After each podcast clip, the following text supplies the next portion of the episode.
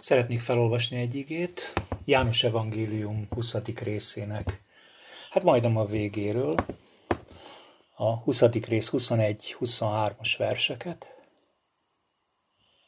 Jézus erre ismét ezt mondta nekik, békesség nektek. Ahogyan engem elküldött az atya, én is elküldelek titeket. Ezt mondva rájuk lehelt, és így folytatta. Vegyetek szent lelket. Akiknek megbocsátjátok a bűneit, azok bocsánatot nyernek, akikét pedig megtartjátok, azoknak a bűnei megmaradnak.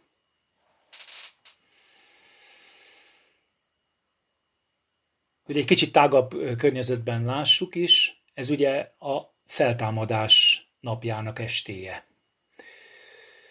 És azt látjuk, hogy Jézus feladattal bízza meg a tanítványokat. Mi is ez a, be, mi is ez a feladat? Hát azt olvassuk, hogy a megbocsájtás. Igazándiból nagyon jó volt, hogy miközben erről készültem a Biblia órán, akik ott voltatok, tudjátok, hogy éppen erről a témáról beszéltük. A megbocsájtás ember és ember között egyenesen parancs a számunkra isteni rendezőjelv, ha úgy tetszik, ahogy ez elhangzik a Máté Evangélium 6. részében, mert ha az embereknek megbocsátjatok védkeiteket, védkeiket, nektek is megbocsát mennyei atyátok, ha pedig nem bocsátotok meg az embereknek, atyátok sem bocsátja meg a ti védkeiteket. Itt azonban érezzük, hogy nem a személyes, nem az én ellenem elkövetett bűnről beszél, Ebben a szövegösszefüggésben egyszerűen nem lehetne ért jól értelmezni, hiszen a fentieket már jóval korábban meghagyta a tanítványoknak. Itt egész egyszerűen a bűnök bocsánatáról beszél. Miért érdekes ez a kérdés? Nos, mondhatnám, hogy talán nem is lenne akkora nagy kérdés, hogyha évszázadokon át, nem ebből a versből vezette volna le a, a klérus a, a privilégiumait, tekintve magukat apostoli utódoknak. És amiért igazándiból számomra a téma mellett ez az egész ige szakasz előjött, az annak a nagyon fontos dolognak, arra nagyon fontos dologra szeretnék rámutatni, ami nagyjából úgy hangzik, hogy az írást maga a teljes írás képes magyarázni. Mindig életveszélyessé válik, ha kiragadunk egy-két igaverset, azt jól meglóbáljuk, esetleg furkósbotként a testvér feléhez verjük, mert ö, szinte szinte predestinálva van, hogy ha kiragadva értelmezünk verseket a saját környezetéből, pláne a teljes írásból, akkor téves következtetéseket vonunk le. Két dolgot érdemes megnézni. Kihez is beszél, és miről beszél Jézus. Az első, a kihez beszél, arra a kérdésre a legegyszerűbb megnézni párhuzamos igeverseket. Ugye Lukács evangéliuma párhuzamos története egy hosszú elbeszélést tartalmaz a Lukács evangélium 24. részében. Az Emmausi tanítványokról van szó. Ugye egy hosszú út, Jeruzsálemben elfelé, Jézus odaszegődik a tanítványok mellé, és aztán amikor már ö, ö, az étkezéshez ülnek, és felismerik benne Jézust, akkor Jézus eltűnik mellő, mellőlük, és azt olvassuk, Lukács 24, 33-as versében, még abban az órában útra keltek, tehát ezek az Emmausi tanítványok, visszatértek Jeruzsálembe, ahol egybezülve találták a tizenegyet és a velük levőket. Láthatjuk tehát, hogy ebben a szituációban, ebben a ö, szobában, ami talán ugyanaz a felház, ami rendszeresen a tanítványoknak a gyülekezési helye volt, és lesz később is, majd pünköstkor is.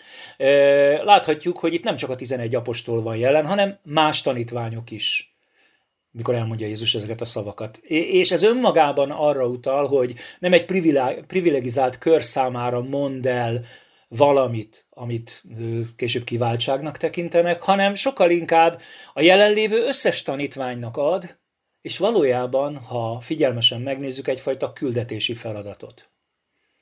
Mi lehet ez a küldetési feladat? Nos, a szövegben valóban ezt olvassuk, és ezt teszi nehézzé, ha az embereknek megbocsátjátok védkeiket, védkeiteket. Védkeiket, elnézést én is töröm. De vajon jól értjük-e? És itt jön be az a nagyon fontos dolog, amit azt mondtam, hogy csak a teljes írás tükrében tudjuk jól értelmezni az írást.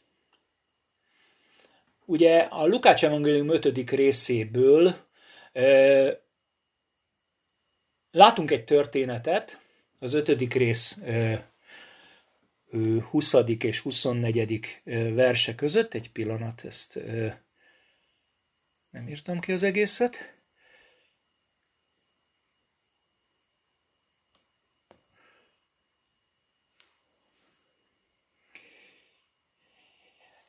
Ugye csak emlékeztetőül az a jelenet, amikor a bénát meggyógyítja Jézus, akit ö, a házba a tető megbontásával ö, engednek le. És ö, látva a hitüket azt mondja Jézus nekik, ember megbocsátottak a te bűneid. Mire az írástudók és a farizeusok tanakodni kezdenek, kicsoda ez, hogy így káromolja az Istent. Kibocsáthat meg, kibocsáthat meg bűnöket az egy Istenen kívül. És, és azt kell, mondjam, hogy igazuk van. Hiszen ha megértenék, hogy a Szent Háromság Isten ö, testélet igéje van közöttük, akkor ez nem lenne kérdéses, hogy a bűnbocsánat honnan jön. A Biblia nem nagyon ö, hagy kétségbe minket afelől, hogy egyedül Istennél van meg a lehetősége a bűnök megbocsátásának. Vegyük észre, Jézus a tanítványokat is úgy tanítja imádkozni az atyához, hogy bocsásd meg vétkeinket, miképpen mi is megbocsájtunk az ellenünk vétkezőknek. Nincs embernél hatalom a vétkek megbocsátására, és akkor azt kell, hogy mondjuk fejünket megvakarva, hogy nem értjük. Nem értjük, hogy mit mond. Érdemes tehát még egyszer az elejétől kezdve végig menni ezen a néhány versen, és akkor talán rá tudunk világítani, hogy mi is, miről is van szó. A 21-es versben ugye azt olvastuk, ahogyan engem elküldött az atya, én is elküldelek titeket. Ezt mondja. Én igazándiból soha nem tettem mást, és most is csak azt teszem, amit az atyától láttam. És benneteket is úgy küldelek el, és hát részben, nem teljesen természetesen, van olyan küldetés, amit természetesen csak Jézus tudott elvégezni, tehát részben azzal a küldetéssel, ahogy az Atya engem elküldött. És akkor igazándiból a kulcs az az, ami itt nincs leírva, hogy mi is volt Jézusnak magának a saját küldetése. Nagyon ö, fontos ö, az a szituáció, hogy a pusztai megkísértés után rögtön Lukács evangéliuma, evangéliumát követve, azt olvassuk a Lukács evangélium negyedik részében,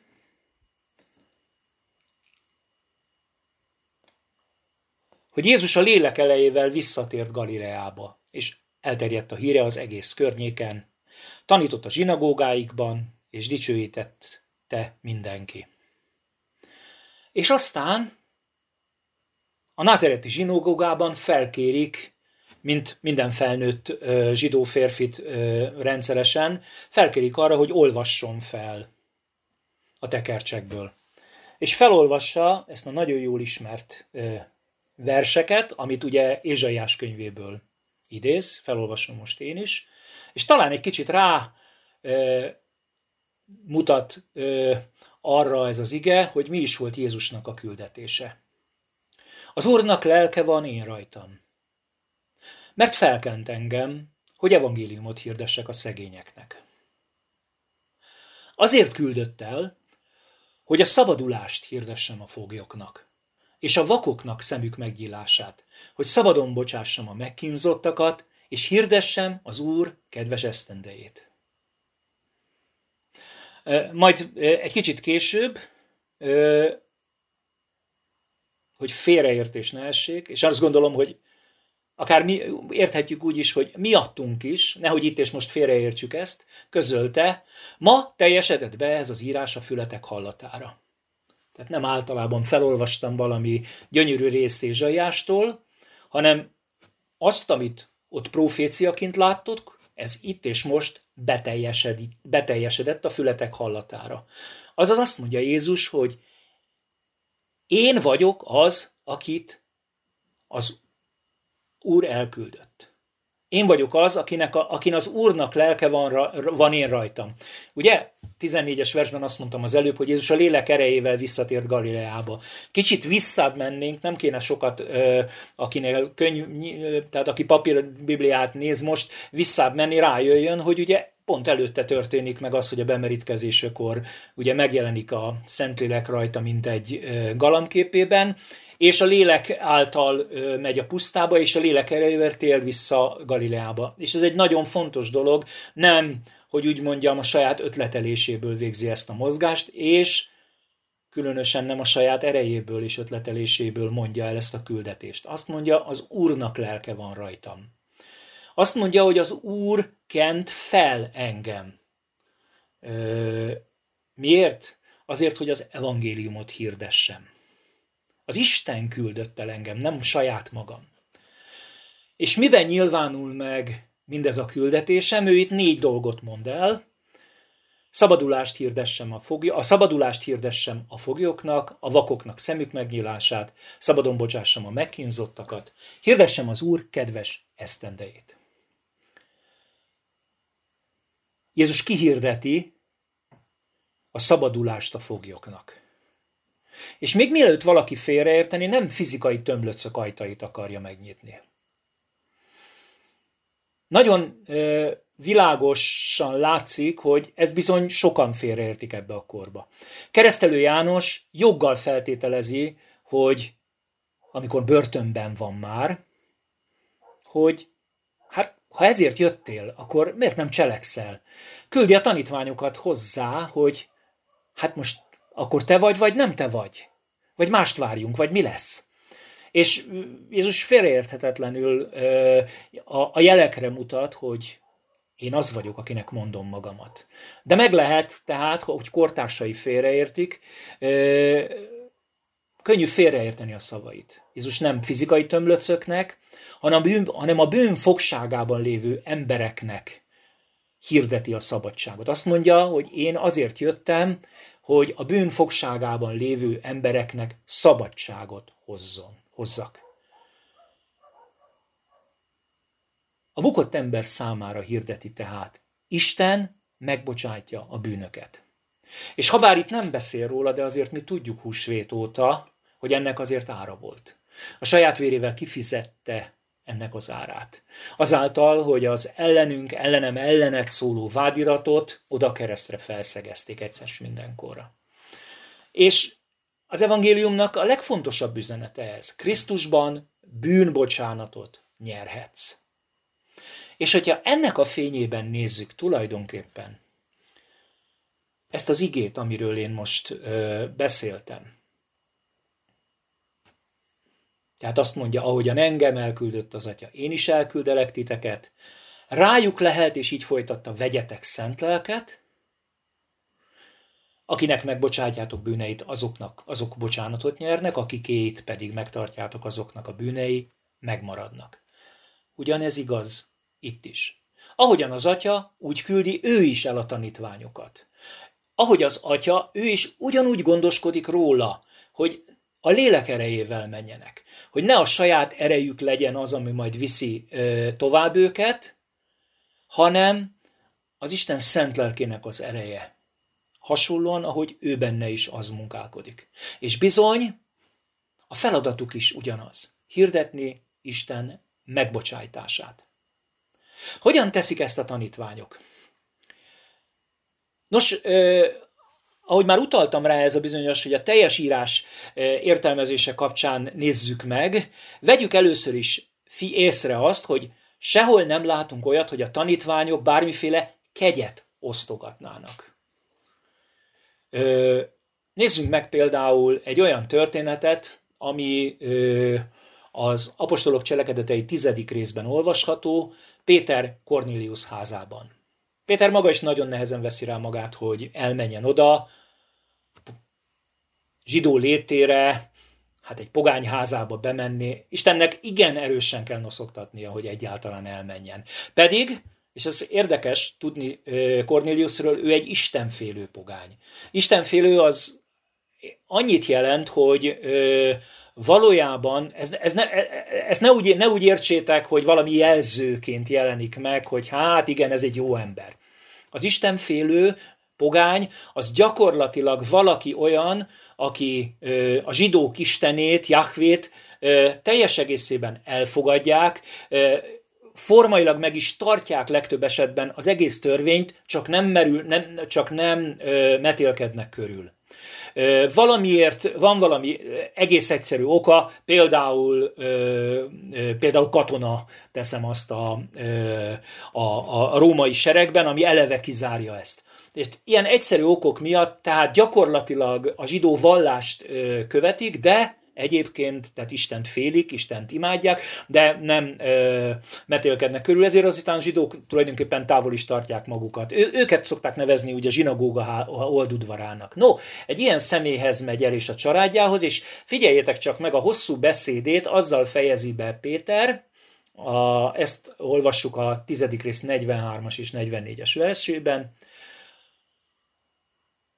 tehát egy hosszú prédikáció vége, róla tesznek bizonyságot a proféták mind, azaz Jézusról, hogy aki hisző benne, az ő neve által bűnbocsánatot nyerjen. És ahogy ezt elmondja, míg ezeket a szavakat mondta Péter, leszállt a Szentlélek mindazokra, akik hallgatták az igét. Péter kihirdeti a bűnbocsánatot. És azt látjuk, hogy a hallgatóság hisz, és az Isten közvetlenül válaszol a felhívásra azáltal, hogy nyilvánvalóvá teszi a hallgatóságban azt, hogy elfogadta őket. Leszárájuk a Szentlélek.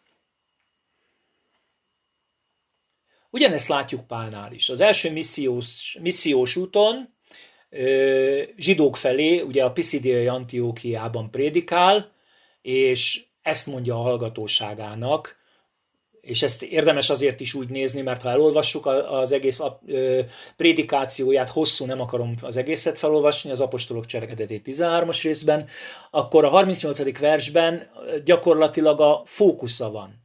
Vegyétek tehát tudomásul, testvéreim férfiak, hogy ő általa hirdetjük nektek a bűnök bocsánatát. Azt látjuk, hogy az apostoli kor legfontosabb kihirdetett üzenete a bűnök bocsánata az Istentől. Pál maga a szolgálatának a középpontjába is mindig ezt állítja. Amikor már fogságban van, Agrippa király előtt így tesz bizonyságot, Ugye idézi Jézusnak neki mondott szavai, amikor, szavait, amikor a Damaszkuszba vezető úton elhívta jó huszonvalahány évvel korábban, Ugye ezt mondta neki Jézus, Abcsel 26-ban. Azért küldtelek el, hogy nyisd meg a szemüket, hogy a sötétségből a világosságra és a sátán hatalmából az Istenhez térjenek, hogy az én bennem való hitáltal megkapják bűneik bocsánatát, és örökséget nyerjenek azok között, akik megszenteltettek. Mi hát Jézus küldetési parancsa a tanítványoknak? Már a feltámadás estéjén. Milyen érdekes, hogy aznap, amikor Jézus feltámad, este már ezt a parancsot mondja nekik. Ahogyan őt az atya, ő is elküldi a tanítványokat. És ugyanígy elküld ma is minden tanítványt. Feruház minket, ahogy őket, a lélek erejével, hogy ne magunktól cselekedjük. Hát ez nem magunktól történik, hanem az Isten bennünk munkáló lelke az, ami szeretné ezt elvégezni. És Vegyük észre így ennek fényében tehát, ahogy az apostolok sem értették soha kiváltságnak, nekünk sem, és nekik sem adott soha kiváltságot, amit kényünk és kedvünk szerint osztogathatunk, hanem feladatuká vett teszik, hogy hirdessék ki az embereknek az Isten bocsánatát. Bizony, mondhatjuk azt egyfajta értelemben, hogy a mi kezünkbe, azaz a tanítványok kezébe teszi le az emberek által megszerezhető bűnbocsánatot. Abban az értelemben igen, és ez engem, én rám rám nehezedő, ne, nehezedett, amikor eh, kerestem ennek az igének a valódi értelmét, hogy ha kész vagyok hirdetni az emberek felé Istennek a bűnbocsánatát, akkor ők bocsánatot nyerhetnek. És ha nem, ha elzárom magamat, ha elzárja tőlük a tanítványok serege, ha az összes tanítvány elzárja, akkor megmaradnak. Ö, világosan kell látni, hogy ebben az egészben azért ott van az isteni titok. Az a titok, amit nem értünk soha, és nem is akarjunk megmagyarázni emberi módon. Hogy valamiért van emberi rész is, és isteni rész is a dolgokban. De tudjátok, nekem soha nem az összefüggéseket kell vizsgálnom egy ilyen szituációban, hanem csak azt, hogy az ígéret bizony ma is ugyanaz, ami Cornelius házában volt. Azt tudnélik, hogy aki hisz ő benne, az ő neve által bűnbocsánatot nyer. És én azt látom, hogy Jézus ezt félreérthetetlen módon ránk bízta, hogy hirdessük ki az emberek felé, a környezetünk felé, hogy van lehetőség a bűnbocsánatra. Amen.